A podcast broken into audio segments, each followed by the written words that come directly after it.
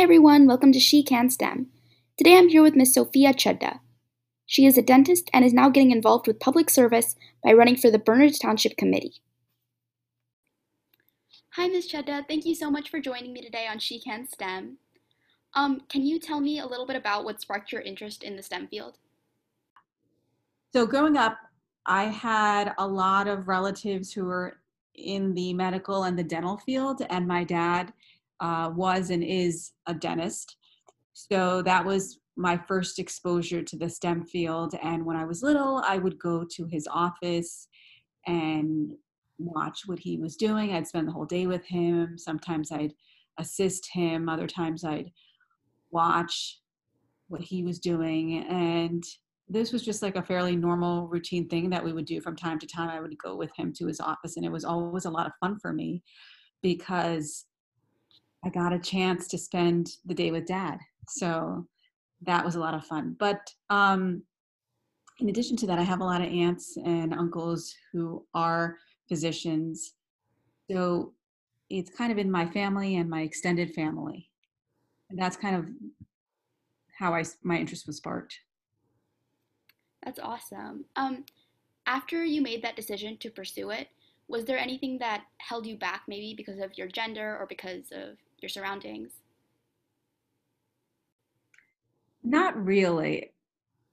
Honestly, I went to uh, women's college. I went to Barnard College, Columbia University, and they were really um, very good at promoting women and encouraging women to go into all sorts of fields, especially STEM.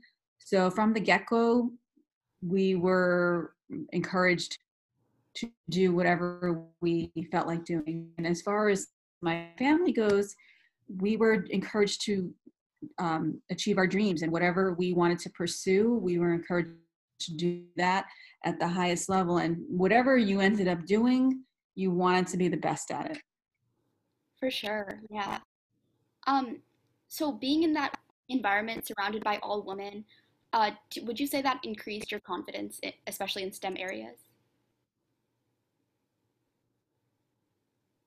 Would say so, yes. I think it's great to go to an all women's college. Granted, a lot of the classes that I took were at Columbia College across the street as well. So it wasn't like there were just women in my classes. I also, there were also men from Columbia College across the street and Columbia School of Engineering that would take some of the classes at Barnard. But you knew that at Barnard, your main focus was for you to achieve whatever that was that you were pursuing. And you didn't have to worry about men being in the class with you necessarily and dominating the conversations or dominating the class in any way. You were given equal opportunity as a woman. So that was really nice and encouraging as well. For sure, yeah. Um, so right now, what do you think is the biggest cause of the gender gap in the STEM field, and how do you think we should combat this?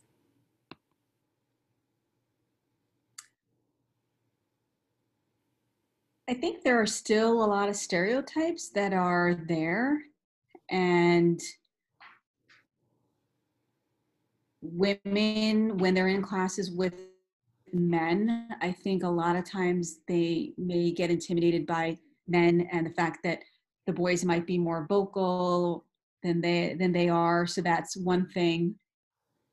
I think that is a you know a big part of it. And also i think there is in, within women themselves a lot of women think that they're just not good at science and math. And you know maybe they have to work a little bit harder at it maybe they don't. A lot of women tend to be able to verbalize things better. So that is something that is more natural to them and they may tend to gravitate to those fields. I think that whether you're a verbal or not or a, or a math uh, STEM person, whatever you're pursuing, even if you're inclined towards one thing or the other, I think you can achieve anything you want if you just dedicate yourself to that. So even if you don't think that you're a STEM person, maybe you're like a language arts person it doesn't mean that you can't pursue stem you just you might have to work a little bit harder at it, but you can still achieve it. So that shouldn't really uh, deter anyone from pursuing uh, STEM fields. I agree for sure.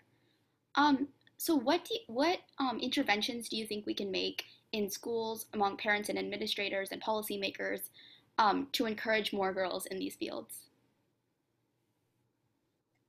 Starting at a young age, it's natural for the idea that girls sit in STEM as boys. Just starting from a young age, that, that would be my recommendation. I agree. Um, so from my research, one of the biggest things I learned was like to to push more girls in the STEM fields, we really need to highlight those female role models in those fields. So when you think of female role models, who's the in the STEM fields? Who, what's the first name that comes to your mind? Growing up, one of my role models was my aunt. Um, that was probably my first role model. She was a dentist. It would just seem so natural because here was my aunt who was a dentist and practicing and for many years. So I would say she was probably uh, my first role model. That's amazing. I love that. Um, what advice do you have for young girls who may be considering entering the STEM fields?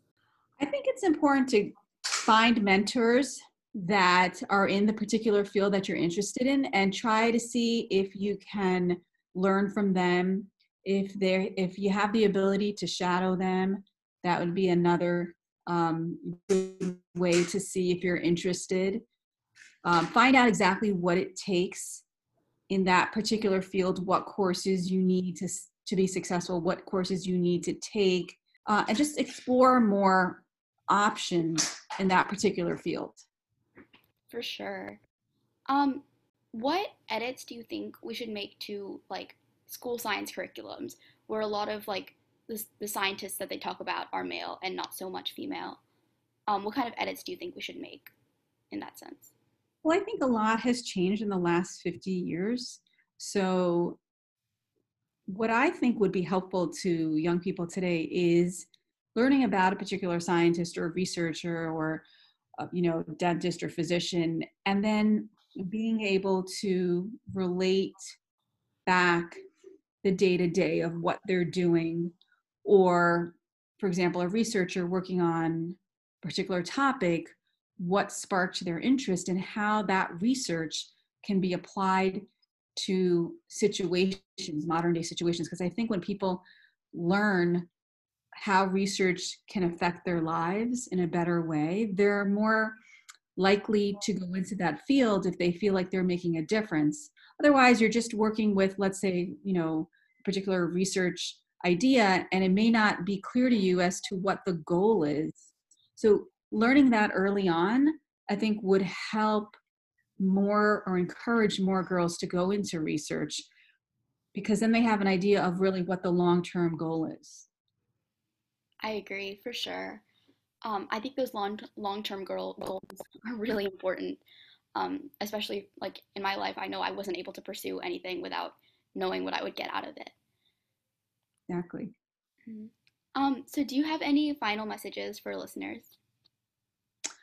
Um, I think that you know whatever you do, if you if you're interested in the STEM field, try to research it ahead of time, see what you're getting into, talk to people who have been in the field for a while and see what the pros and cons are and just make sure that it's what you want to go into. There are a lot of fields to go into and um, it's just a question of doing research and, and talking to more people and finding out if it's right for you.